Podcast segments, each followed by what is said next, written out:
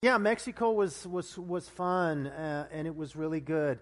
We're going to talk more next week, but I think I think among other things, it is always a good thing for young people, but not just young people, to go someplace where they are the minority, where they don't, where people aren't speaking their language, where they don't look like everybody else in general, where they only get to shower every other day, and where toilet paper cannot be flushed down the toilet. And if you do happen to drop some toilet paper in the toilet, you got to fish it out. You got to. You have to. Where, um, where you eat the same ethnic food every day and don't complain because it was awesome. What? Where um, you sleep with the windows open and roosters. See, I'm not. I thought they only crowed. Is that what they do? They crow? Crackled? I thought they only did that when the sun came up. Oh, no. I don't know about other places, but in La, Mission, the roosters have no concept of time. I'm like, yo, man, it's two in the morning, bro. Come on. You know, no, no, no, no. Everybody get up because we're up. I'm up. You know, that's what they say. I, I, don't know. But you know what, though? It was, uh, we, we, you'll hear more. You'll hear more. Um, I've been on a lot of short term missions trips. I, I have, and, and, it was, um, I learned a lot. And um, um, I, I, want to encourage you. I want to encourage you. There's another one coming later in the year, in November. I want you to start praying about participating. And I want you to start thinking about participating in missions across the street at work, in school, wherever God has called you, there are people who do not know Jesus. And you don't have to go on a mission to do missions. Uh, so be open. Be open to that. Yay. Um, yeah, just, just uh, great times. Um, my message this morning is out of Judges chapter 17. It's called The False Religion Delusion. The False Religion Delusion. I've shared this story with you before. I'll share it again. Years ago, when I was in youth ministry, we, we, we like to take the kids to, to evangelize and go tell people the good news. And we had a bunch of creative gospel tracts, and we'd say, you know, we, we, try to coach them in how to do it, but um, and we did it in different kinds of ways in different kinds of places because because if you can if you can articulate like like the best way to to learn how to tell people about Jesus is first to pray, first to pray, and then and then to to go. Uh, like if you want to learn Spanish. Uh, go live in a culture that is predominantly Spanish speaking, and you will learn Spanish really fast. you can get it out of the textbook or the Duolingo app. I think that's, is that the language one? I forget. Yes, two thumbs up from the back. But but if you immerse yourself in that culture, you'll learn quickly. And so we used to take kids to all kinds of crazy places. And if you want teenagers to be bold, there's no place, perhaps, other than their school uh, like the mall. Uh, because who knows, one of their friends might see them. And so we'd go to the mall and, and we tell, you know, we kind of coach the kids on how to approach people and, you know, don't be trying to get phone numbers and, yeah, maybe we could pray together later. No, stop all that nonsense, boys. That's, that's not evangelism, okay? Dude, man, I got three numbers. I can't wait to stop it. Give me those numbers right now or you're walking home. Uh, yeah, right? I know. Who does that? anyway, I noticed, bro, you only tell the girls about Jesus. You got any fellas in your life, man? What's happening with this? You got any dudes, friends, anything? So uh, we're in this one particular store. There's a young man. He's maybe 25, 26. And I engage him and we start to talk and I bring up Christ and he's open because I don't want to be obnoxious. Okay, I don't want to be that guy, and I don't want to. I don't want to disrespect someone at work. Like, you know, your work doesn't matter. I need to talk to you about Jesus because you're not there to hear about the Jesus. You're there to work. But if I throw it out there and you respond, we're going to go with it, right? And so we're getting in this conversation about Jesus and about truth and and and and and so I said, so so what does truth mean to you? Like what do you how do you you don't really believe in God, how do you establish what truth is? And he says basically what truth is whatever you make it and whatever is truth for you is truth for you. And I go, okay, so I bring up some scenarios that, that, that you know, aren't very good, and I say, so do you think that's okay? And he goes, yep, I guess that'd be okay. I went, huh, okay, so if somebody just didn't like you and their truth was violence and that's how they settled everything, and especially if they were mad at you and someone just cold cocked you and just boom, and you're okay with that because that's their truth. He goes, I guess I would be. And I went, huh, okay, let's take it up a notch. I said, Nazi Germany, is what they did right or is it wrong? Harold Best, in his book, Unceasing Worship Biblical Perspectives on Worship and the Arts, says that our God's nature is unceasing outpouring. And God exists within the, within the entity of Himself. I don't know how quite to say it accurately, but God, God exists within the entity of himself. And in that, there is love, there's communication, there's adoration, there's affection uh, within the Godhead. One of the reasons that Christians must be united, it is not optional. Um, and and, and I'm not talking about, about unity at all costs. I'm saying believers in Jesus must be united because our God exists in a three part nature, but as one.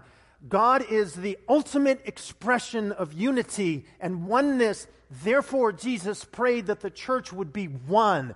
We don't have the option to not like another church because of their location or because of their ethnocentric idiosyncrasies that we disagree with. Doctrine's another issue. I'm not talking about that. Uh, there are some churches that we cannot be in unity with because of their doctrinal beliefs. But, but, but we're, we're called to be one. We're called to be united um, because our God is.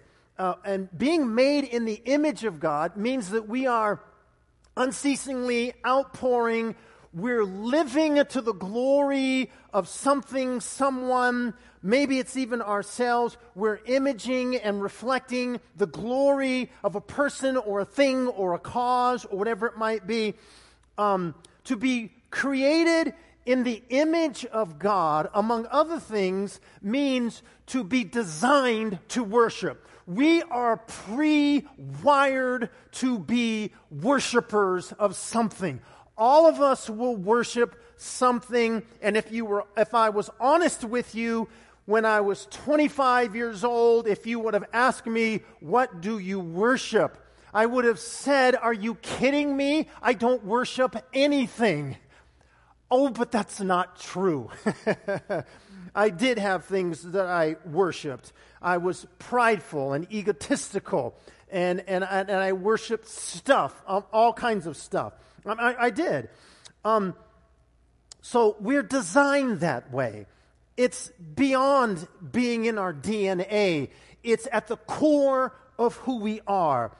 Um, it's one of the things that means to be created in his image. Now, if you don't worship the God of the Bible, the creator of the universe, the one who spoke the stars into existence. If you don't worship him, who do you worship? What do you worship? Where do you worship? How do you worship? And is it possible to worship nothing? Um, so, your view of God determines your view of the world. I, I say this all the time. We've got to look at things, culture, uh, uh, uh, morality, everything in our life, we, we must look through the lens of Scripture. We, that has to be uh, our lens because your view of God determines your view of the world. It really determines your view on everything. Uh, cosmology, how did everything get here? What happens uh, when you die? Uh, uh, uh, uh what's right? What's wrong? sexuality. You call it whatever you want to fill in the blank. Your view of God determines all of that. And so, there's a basis for truth that has to be established. For those who don't believe in God, for example, by denying his existence, secular humanists deny the existence of an absolute moral code that must be obeyed. Because if you don't worship God, how do you determine what's right or wrong? Is it based on a prophet? Is it based on a book? Is it based on a culture? Uh, uh, um, a philosophical belief, a worldview? Is it based on a religious system? By the way, I want to give a shout out to everybody online. What's happening? Nice of you to join us. I just want to do that midstream. Sometimes I have to say things right when they think of them or I'll forget. How many of you all folks know what I'm talking about? I see God's moving. I see your hand in the back right there. Over there, I see your hand, brother. Anyone else? Yes, uh, yeah, he's pointing to him. Yes, I see your hand. Yes. God's on the move. Hallelujah.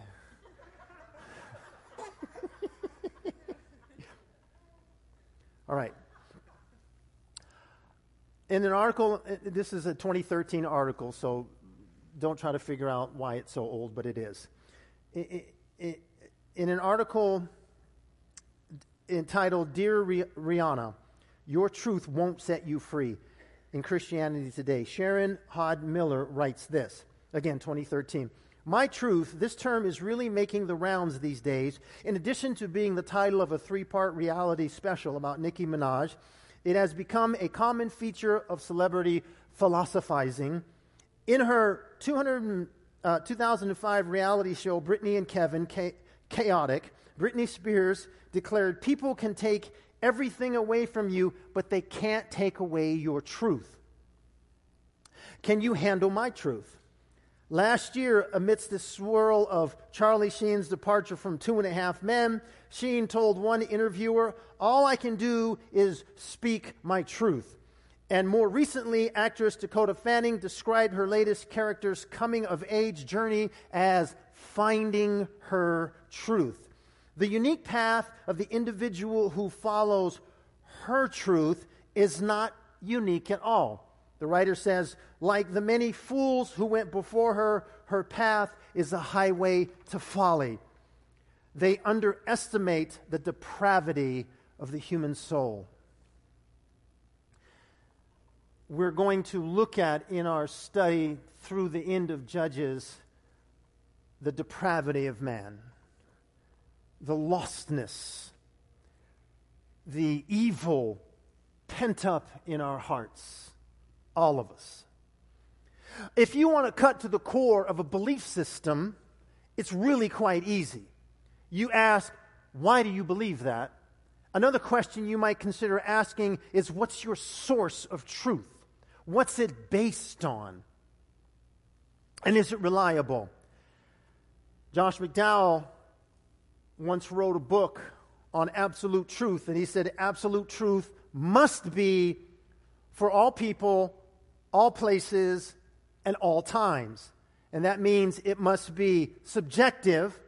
It can't be a matter of my opinion because if absolute truth or morality is subjective, then those with the power and the guns will tell you what truth is.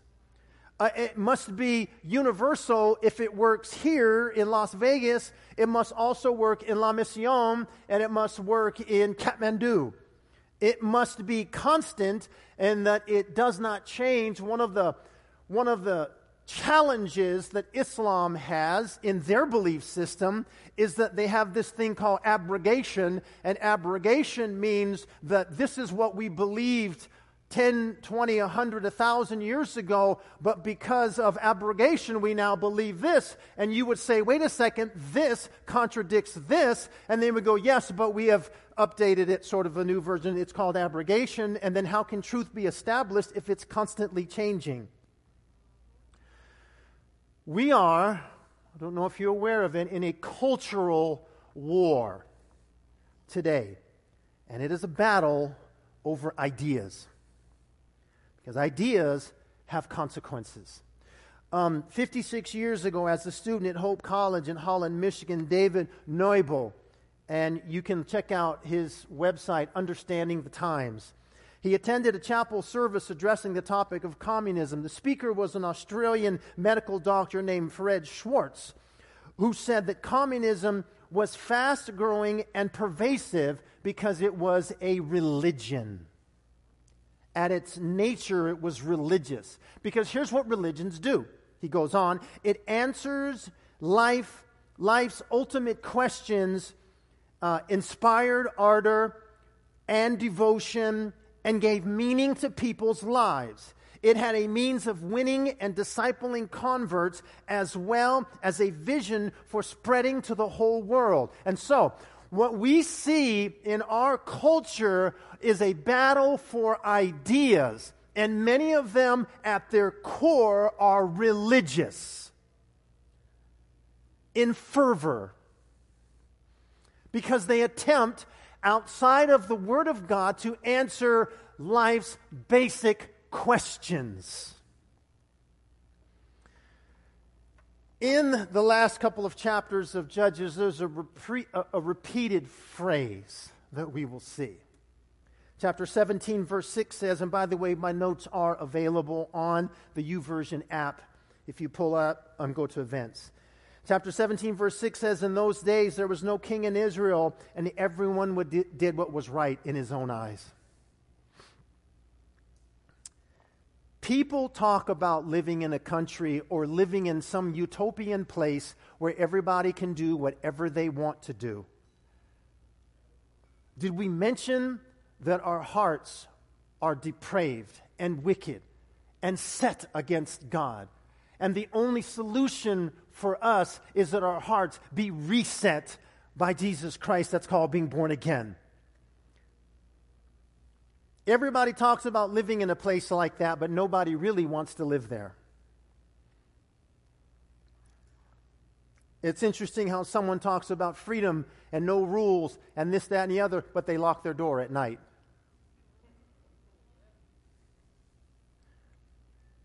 New York Times reporter Anthony No, and I don't know how to pronounce his last name. It's NGO.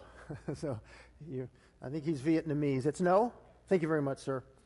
Um, in his article, My Terrifying Five Days in Seattle's Cop Free Zone, wrote this last year.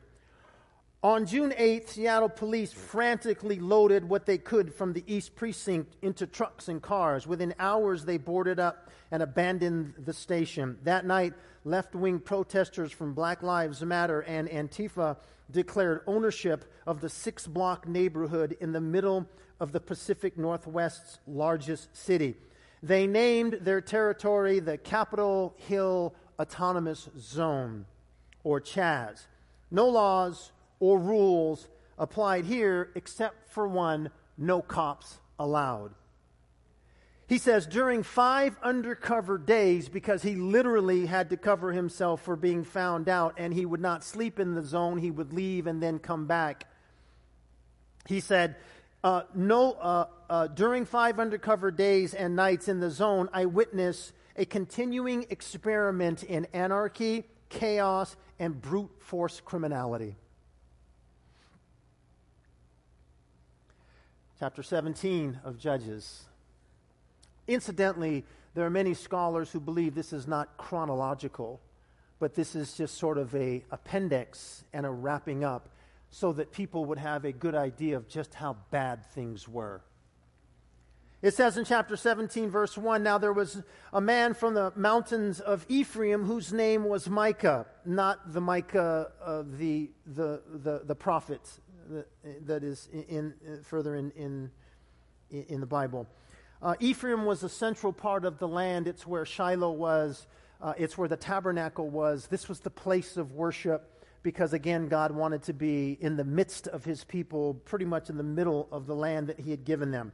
Verse 2 says, And he said to his mother, The 1100 shekels of silver that were taken from you and on which you put a curse, even saying it in my ears, Here is the silver with me, I took it. And his mother said, May you be blessed by the Lord, my son. Now, I don't know about you, but if one of my children took 1,100 pieces of silver and then returned it because somehow they felt convicted or whatever, which that would be a cool thing, I guess. My first response would not be, May you be blessed by the Lord, my son. It just wouldn't be my first response. I will leave to your imagination what I might say.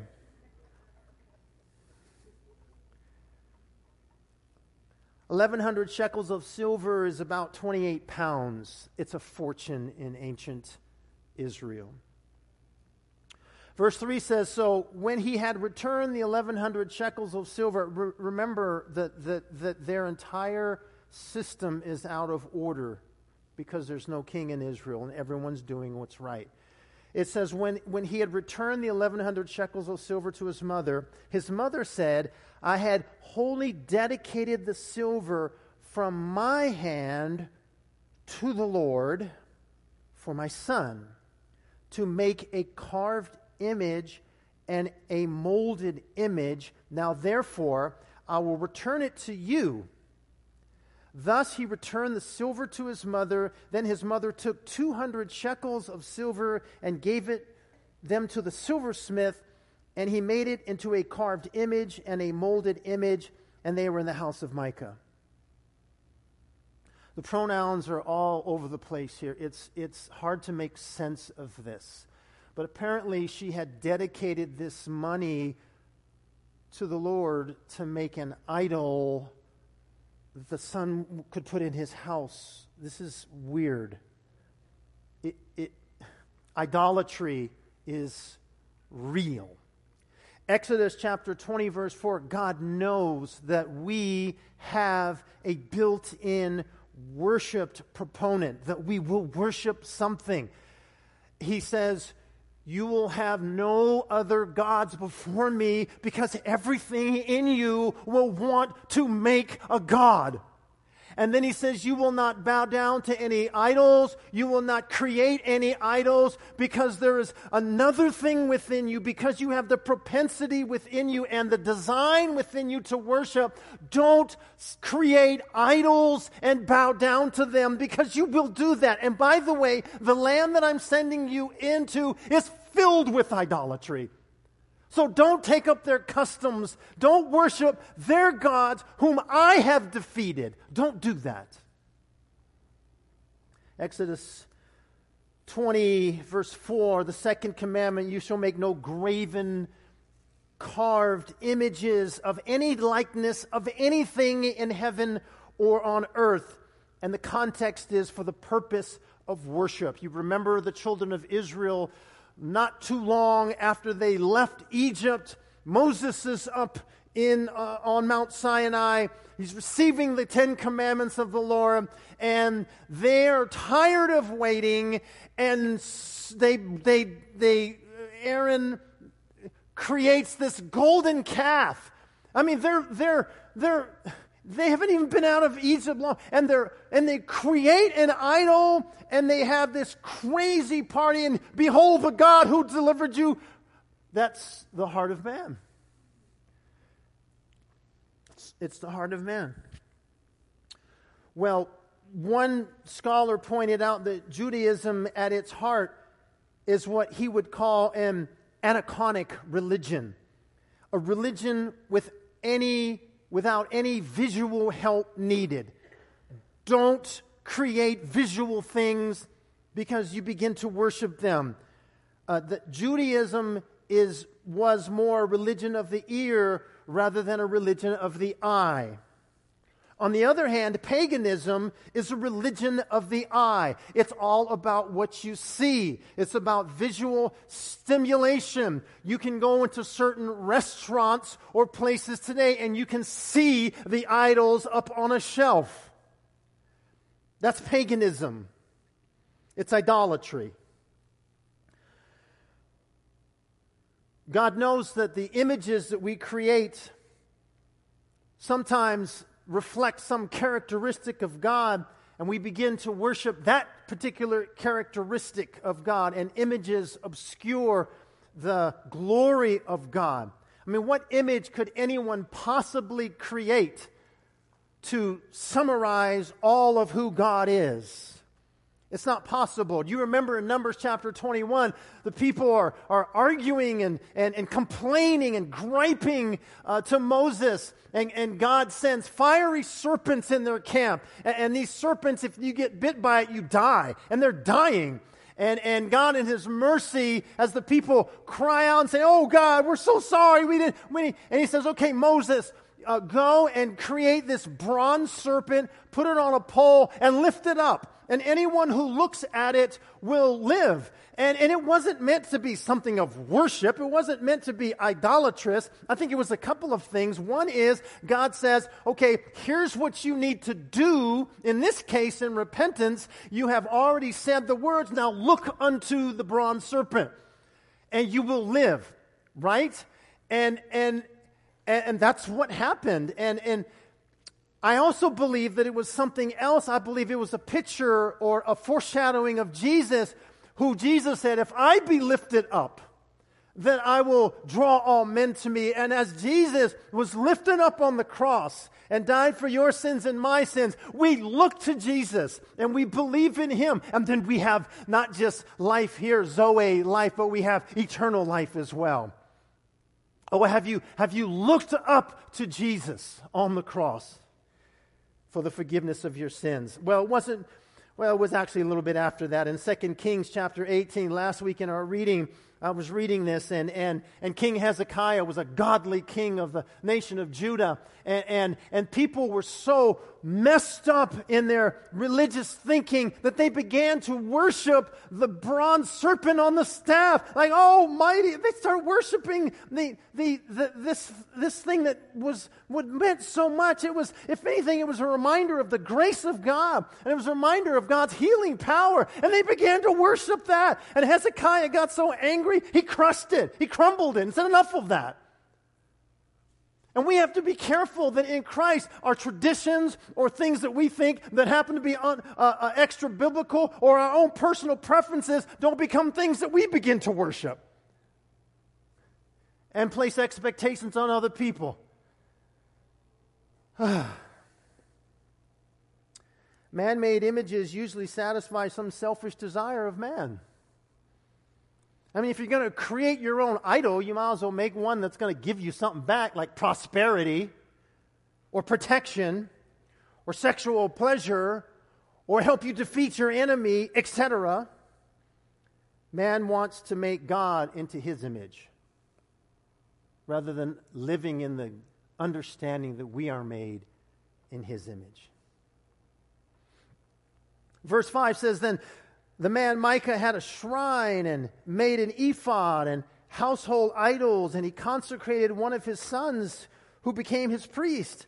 In those days, there was no king in Israel, and everyone did what was right in his own eyes. There was a place, a central place of worship at, at Shiloh, where the tabernacle was.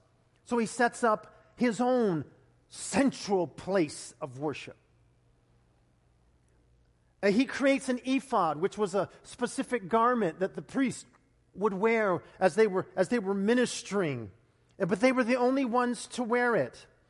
Uh, so if you, if you look at what he's doing and you make a list of it, he's, he's copying the things that God said uh, were instruments of worship that represented the prescribed way to worship. Uh, he's, he's imitating them uh, he's imitating the very worship principles of the tabernacle of God. It's a shortcut. It's so much easier to have your own temple in my living room than to have to go to wherever I need to go to, synagogue, whatever it is. It's so much easier, right? Um,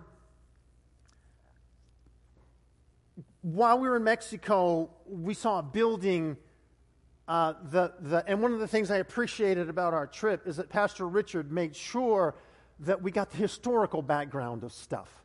And we'd go to some place and, and he'd talk about this, this, this wall that, that uh, Father Serra, as he was planting missions, uh, he planted one in La Misión because it's, they, it's a, it was a one day horse ride from San Diego. And, and, there's the wall. You go, wow, that's crazy. And then there was this, this odd shaped Luxor pyramid. it wasn't quite that. It was, it was a pyramid with a cross on top. And, and, he says, well, if you look over to your right, you'll see the pyramid building. That's the place, that's a satanic church. And I'm like, what? Yeah, and it's got a cross on top. And I asked uh, uh, uh, our pastor, Gustavo, who was hosting us, and um, he and his wife, amazing people, and he goes, he goes, I, I, said, Pastor, I go, why is there a cross on the top of that satanic worship place? And he goes, Oh, well, th- those people, they believe in everything. And, and, they just take in everything. Whatever you believe, doesn't matter. You believe in Jesus, come on, you're welcome here, right? I mean, that's crazy because my guess is that in their estimation, the cross is the ultimate symbol of defeat. Where for us, it's the ultimate symbol of victory because the cross isn't the end of the story. There's a resurrection that happens three days later. Can I get an amen to that? Just, just sorry, sorry, don't mean to lead you into that, but sometimes I just got to have it, all right? I got to have it. Thank you, thank you. Forgive me. And, and, and, then, and then he said this. He goes, Yeah. He goes, Nobody from this town goes to that place. I go, Huh? I go, well, where do they come from? He goes, San Diego. That's what he said. Let me get it straight. So these people live in San Diego. They want a weekend in, Mexi- in, in the Baja, and they go down to La Misión to worship at the Satanic Temple. Maybe there isn't a Satanic Temple in San Diego. I don't know. Crazy. But what is it? It's an imitation. It has a cross on top. Like if you just saw the building, you might go, hey, that's an interesting church. Let's go there. And then there's a phrase outside in Latin, because they probably didn't want to put it in Spanish or English, that says, uh, uh, through here you enter the gates of hell. It's in Latin. Pastor Richard, you know, he's kind of a squirrely character. You gotta watch that guy. Uh, you know, he was telling me that he and uh, another man named Luke, I'll leave it at that. You don't know Luke, you might. He was telling me that him and Luke tried to sneak in there. Oh, I'm sorry. They snuck in there. and they were successful. See the man for more detail on what they did in the satanic. And, you know, not, it wasn't a, hey, thrill seeker kind of a thing. It was, anyway, my point in that is that in the end times, the level of deception will be rampant. Honey, you ain't seen nothing yet. Because deception isn't limited to outside the church. There is rampant deception within the church people who claim to be followers of Christ. Have you ever heard someone speak and they're right on and it sounds good and then they say something and hopefully there's something within you that goes, wait a second, wait a second, no, no, no, no, no, that's not right what he just said or what she just said. I disagree with that. Wait a minute, that's not correct. Listen, there are people who know how to be popular and who are preaching a false gospel. And we, as followers of Christ, had better know the difference. Or else we get sucked up and we start to follow uh, what man is saying, what is not gospel, what is not the word of God, but we begin to fall into this trap of idolatry. We must be discerning in these end times. In the end times, Revelation tells us that there is a, there is a, tri- a triune um, uh, uh, uh, nature to Satan, not, not, exactly that, but, but to me, it's like he imitates the Trinity in that there's, there's the, the, the, the devil and the Antichrist and the false prophet. It's just interesting, and to me, I feel like, okay, you're trying to like mimic the Trinity. It says in 2 Timothy 4 3, For the time will come when men will not endure sound doctrine, but according to their own desires because they have itching ears, they will heap up for themselves teachers, and they will turn their ears away from the truth and turn to fables. That there's, see, because we have a propensity to worship and because we have a propensity to idolatry, we begin to listen to people that tell us what we want to hear, and it itches our ears, and I want to hear more prosperity, uh, health, wealth. I want to hear more because I want that, and it's not biblical. And we get sucked in by people who name the name of Christ.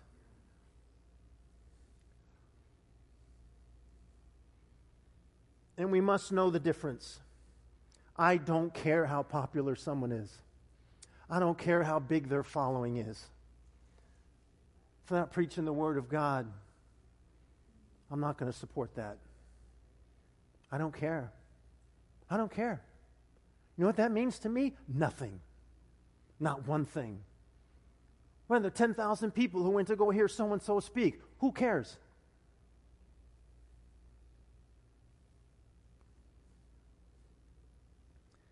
In addition to his first idol, Micah also makes household idols. because that's the way idolatry is. Usually for uh, uh, financial gain or guidance. You can go to some museums in Megiddo today and you can see actual excavations of these things that they have uncovered.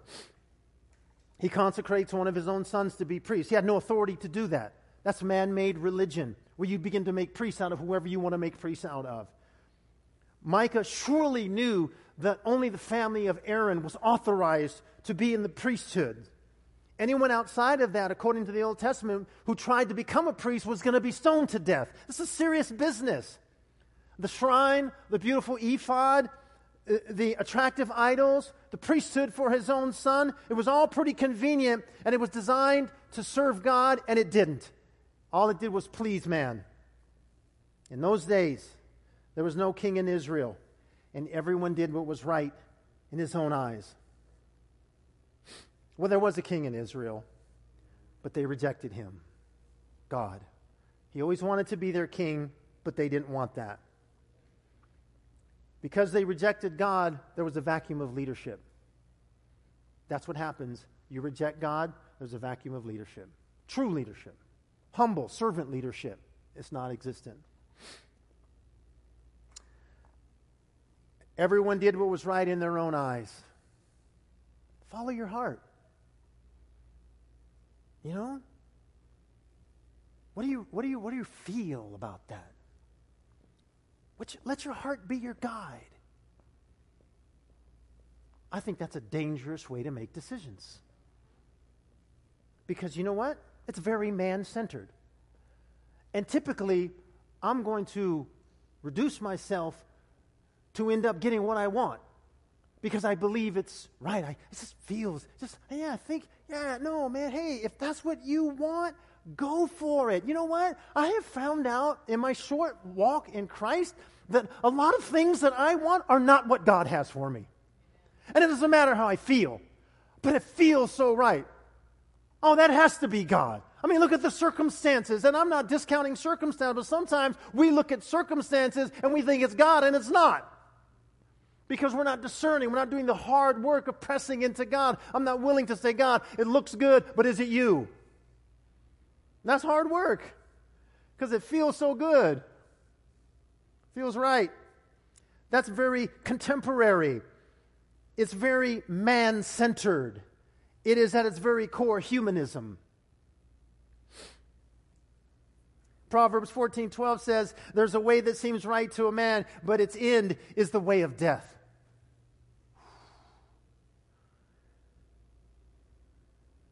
I thank God for the grace that He has shown me in times where I was headed in a way that wasn't right. I could talk. I don't know about you. First service was with me on this. Y'all probably not. Y'all probably not. But man, I could talk myself into something that's not God in a heartbeat. I could talk. I'll talk myself into it. Oh no, man. You know this, that, and the other, and.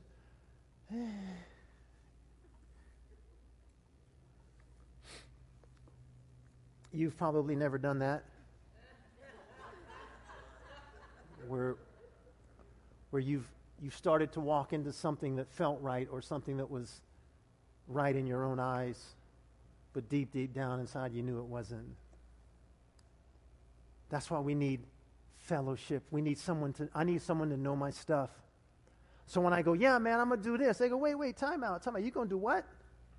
Wait, wait, wait, wait, wait. Didn't, wait, hold on, man. Hold on, hold on. But didn't God already tell you this? Yeah.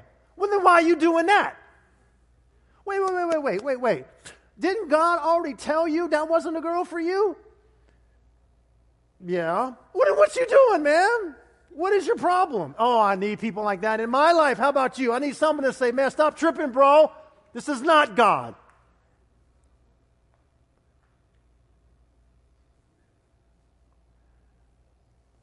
We all need that. A humbling thing to have someone like that in your life. You see them coming, you go the other way. But they're discerning, so they go, "Hey, what's up, man? You trying to duck me? What? Why? Why you want to talk to me, man? You with that girl, huh? What? What you mean, man? See, you always judging me, bro. You don't even know me." And it's like, "Oh no, I do know you. That's why I'm asking hard questions." Stop tripping, yo. Ah.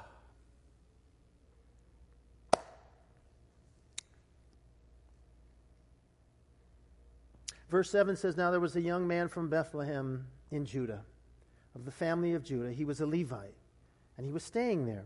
The man departed from the city of Bethlehem in Judah to stay wherever he could find a place. He came to the mountains of Ephraim to the house of Micah as he journeyed. As a Levite, he had a city that he was supposed to be in. They were designated Levitical cities. That, were the, that was the place God had established for ministry. And then there was the center place where the, the tabernacle at Shiloh. That was the, the center of everything. Bethlehem of Judah was not one of the cities that was designated or assigned to the Levitical priesthood. Instead, he wanted to do what was right in his own eyes. So he's sort of an itinerant preacher. He's going around looking for a place. And lo and behold, he happens to find Micah. And it turns out that Micah just happens to be looking for a Levite. This must be God. Oh, but it's not. Verse 9 So he said to him, I am a Levite from Bethlehem in Judah. I'm on my way to find a place to stay. Micah said to him, Dwell with me and be a father and a priest to me. You got my own personal priest. And I will give you 10 shekels of silver per year, a suit of clothes, and your sustenance. So the Levite went in, and the Levite was content to dwell with the man, and the young man became like one of his sons. Oh, oh, what a great story. He just so happens to end up at Micah's house, who happens to be looking for a personal priest. And by the way, he's going to give him 10 shekels and a shirt. Room, food, and beverage. And all I got to do is minister somehow, be a priest. It's a heck of a deal. Or is it? Instead of seeking out God's will, this Levite set out to find a place to live and work, even if it meant abandoning his calling. Uh, perhaps uh, he could have done something to change the spiritual condition of Israel. We've seen over and over again how, how God has used one person that, that, that, stands up and, and, and is willing to lead a charge. We've seen an army that is incapacitated and cannot move, and God raises up a Jephthah and he says, You know what? Let's go. And they go. We've seen that over and over again, but, but this priest, he's not, this, he, he's not thinking in those, those terms. And no wonder Israel is such in a spiritual funk because this is where they're supposed to be in line with God, and even the priesthood is way over here. The Levites were assigned to the priests in the work of the ministry. They taught people the law of God. They were involved in the sacred worship and the praises of Israel. And that's not there. And he gives that up for the comfort and security of living with an idolater. Oh, how often we give up the best for what's suitable. How often we give up and settle for something that's comfortable and it'll do. It's not what God has. Because so often God requires us to wait. So often God has something so much better for us beyond what we could ask or think. And we just settle because it's comfortable. And sometimes we rather have what's in front of us than wait for the unseen that God has for us. Ah.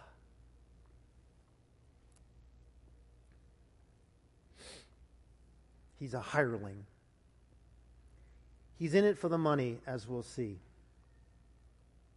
Let's wrap up verse 12. So Micah consecrated the Levite. He had no authority to do that. That consecration means nothing, means nothing.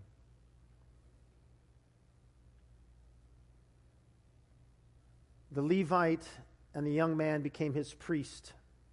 That means nothing. He's not a priest. He's not.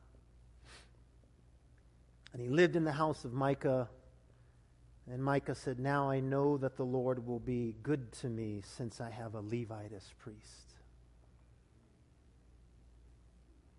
Those are empty words. Micah will find out that ultimately he'll lose everything. He'll lose his priest and his idols. And who knows, maybe even the silver that he stole from his mama.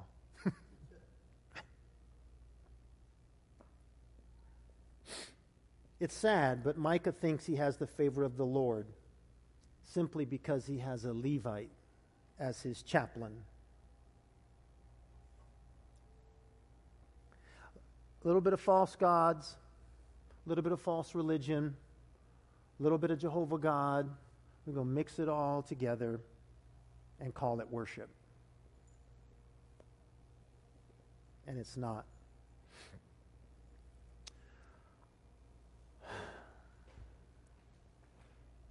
Micah and his mother may have sincerely desired to worship God. They may have.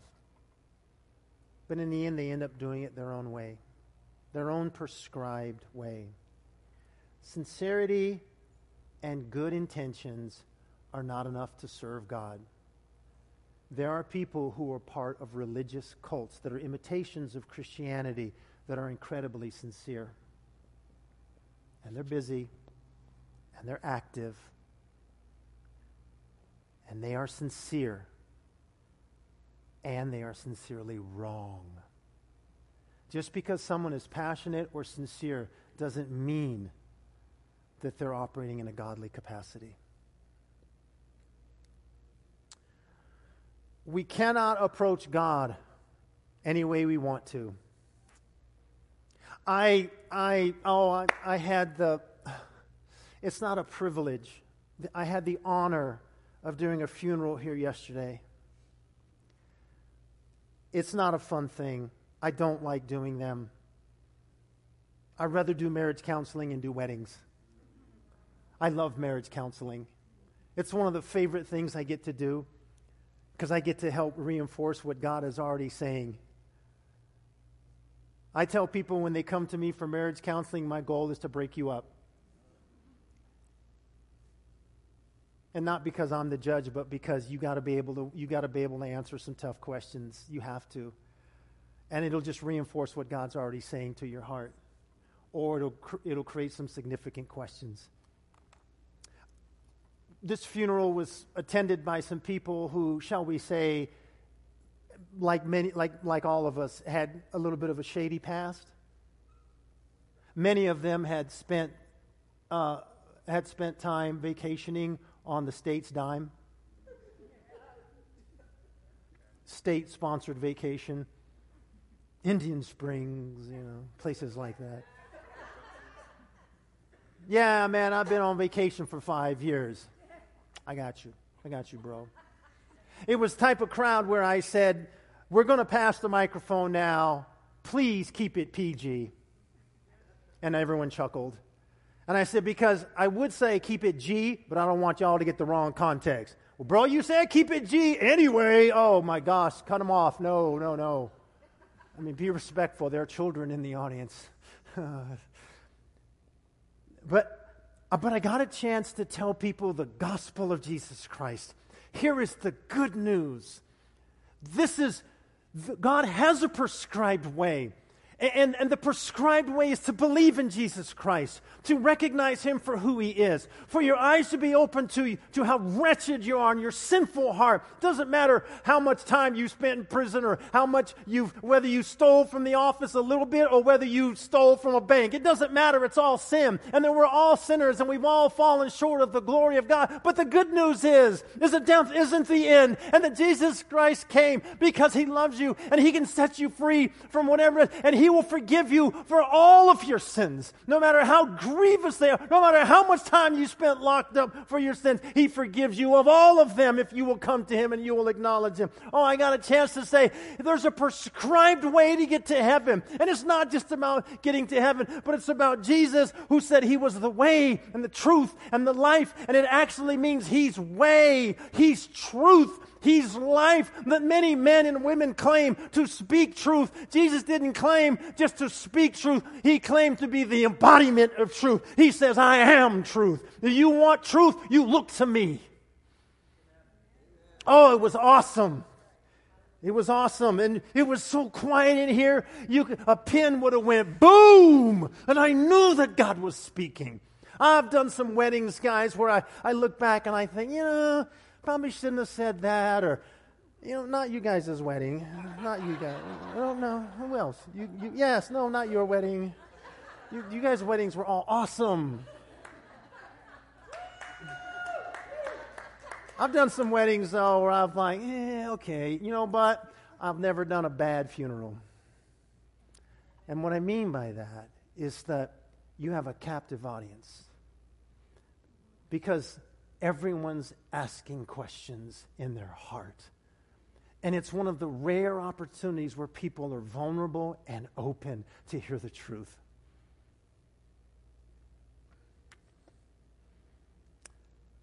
We can't approach God any old way we want to. Ah, yeah, basically, I'm a good person. That's going to be good enough. Really? What's your basis for believing that? Oh, you know what? If there's a heaven, I'm sure I'll get there. Really? How do you know you'll get there? I don't know. I just think I will. Is that okay? You pretty sure? How sure? I don't know. Well, you know, all roads lead to God. It doesn't matter what you believe. You believe whatever you want. Oh, I see. So when you go to get a suit or when you go to get clothes and they say, What size do you wear? Do you say, Doesn't matter, any old size will do? I'll make it work. Okay, that's different. No. All of life has exclusive things. All of life has boundaries. Why wouldn't God? Why wouldn't God only have one way? So I had this conversation with this man. It might have been 30 years ago. I don't remember. I'm getting old. You know, when you're getting old, you forget how long conversation. You know, eh, when, when was that conversation? I don't even have a context. I can't even, I'd have to spend an hour trying to figure out when that was. That's how old I am. Back in the day, sister. Back in the day. And I said to this man, So Nazi Germany, is what they did right or wrong? And he said, Oh, that was, that was absolutely wrong. Wait a second. I said, Wait a second. You just told me that truth is whatever you make it and whatever's true for you is true for you, and that you can't judge someone else's truth. Now, those people in that time, at that place, in that country, they believed that what they were doing was true and right. How do you judge them based on your belief system and say that they're wrong?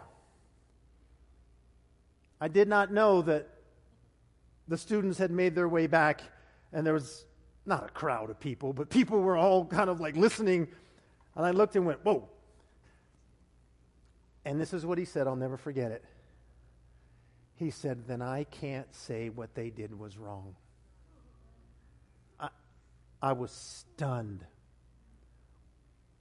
That is how humanism collapses on itself. Everybody wants to believe this ideal belief system until it affects them. My guess is he didn't have any great great grandmother or grandfather who died in the Holocaust because he might think differently about that if he had.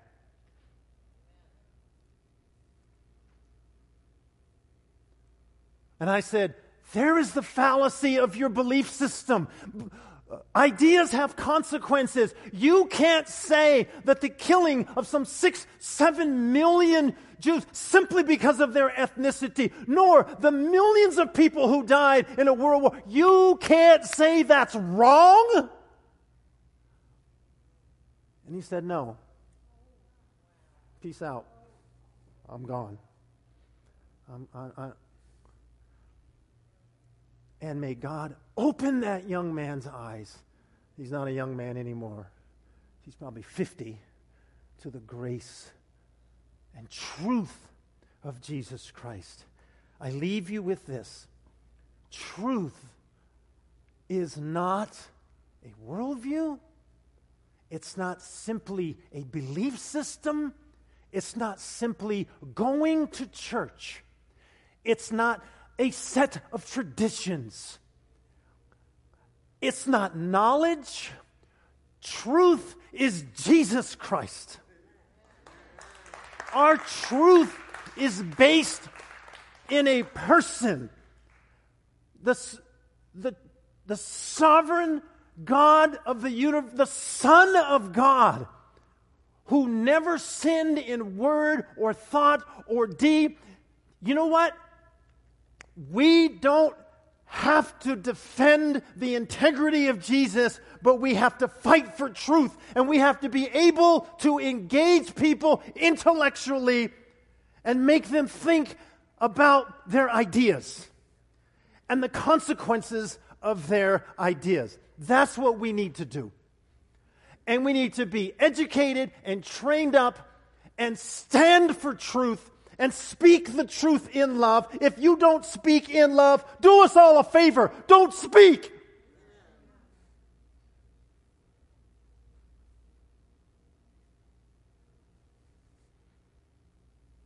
But love people enough to earn the right to tell them the truth.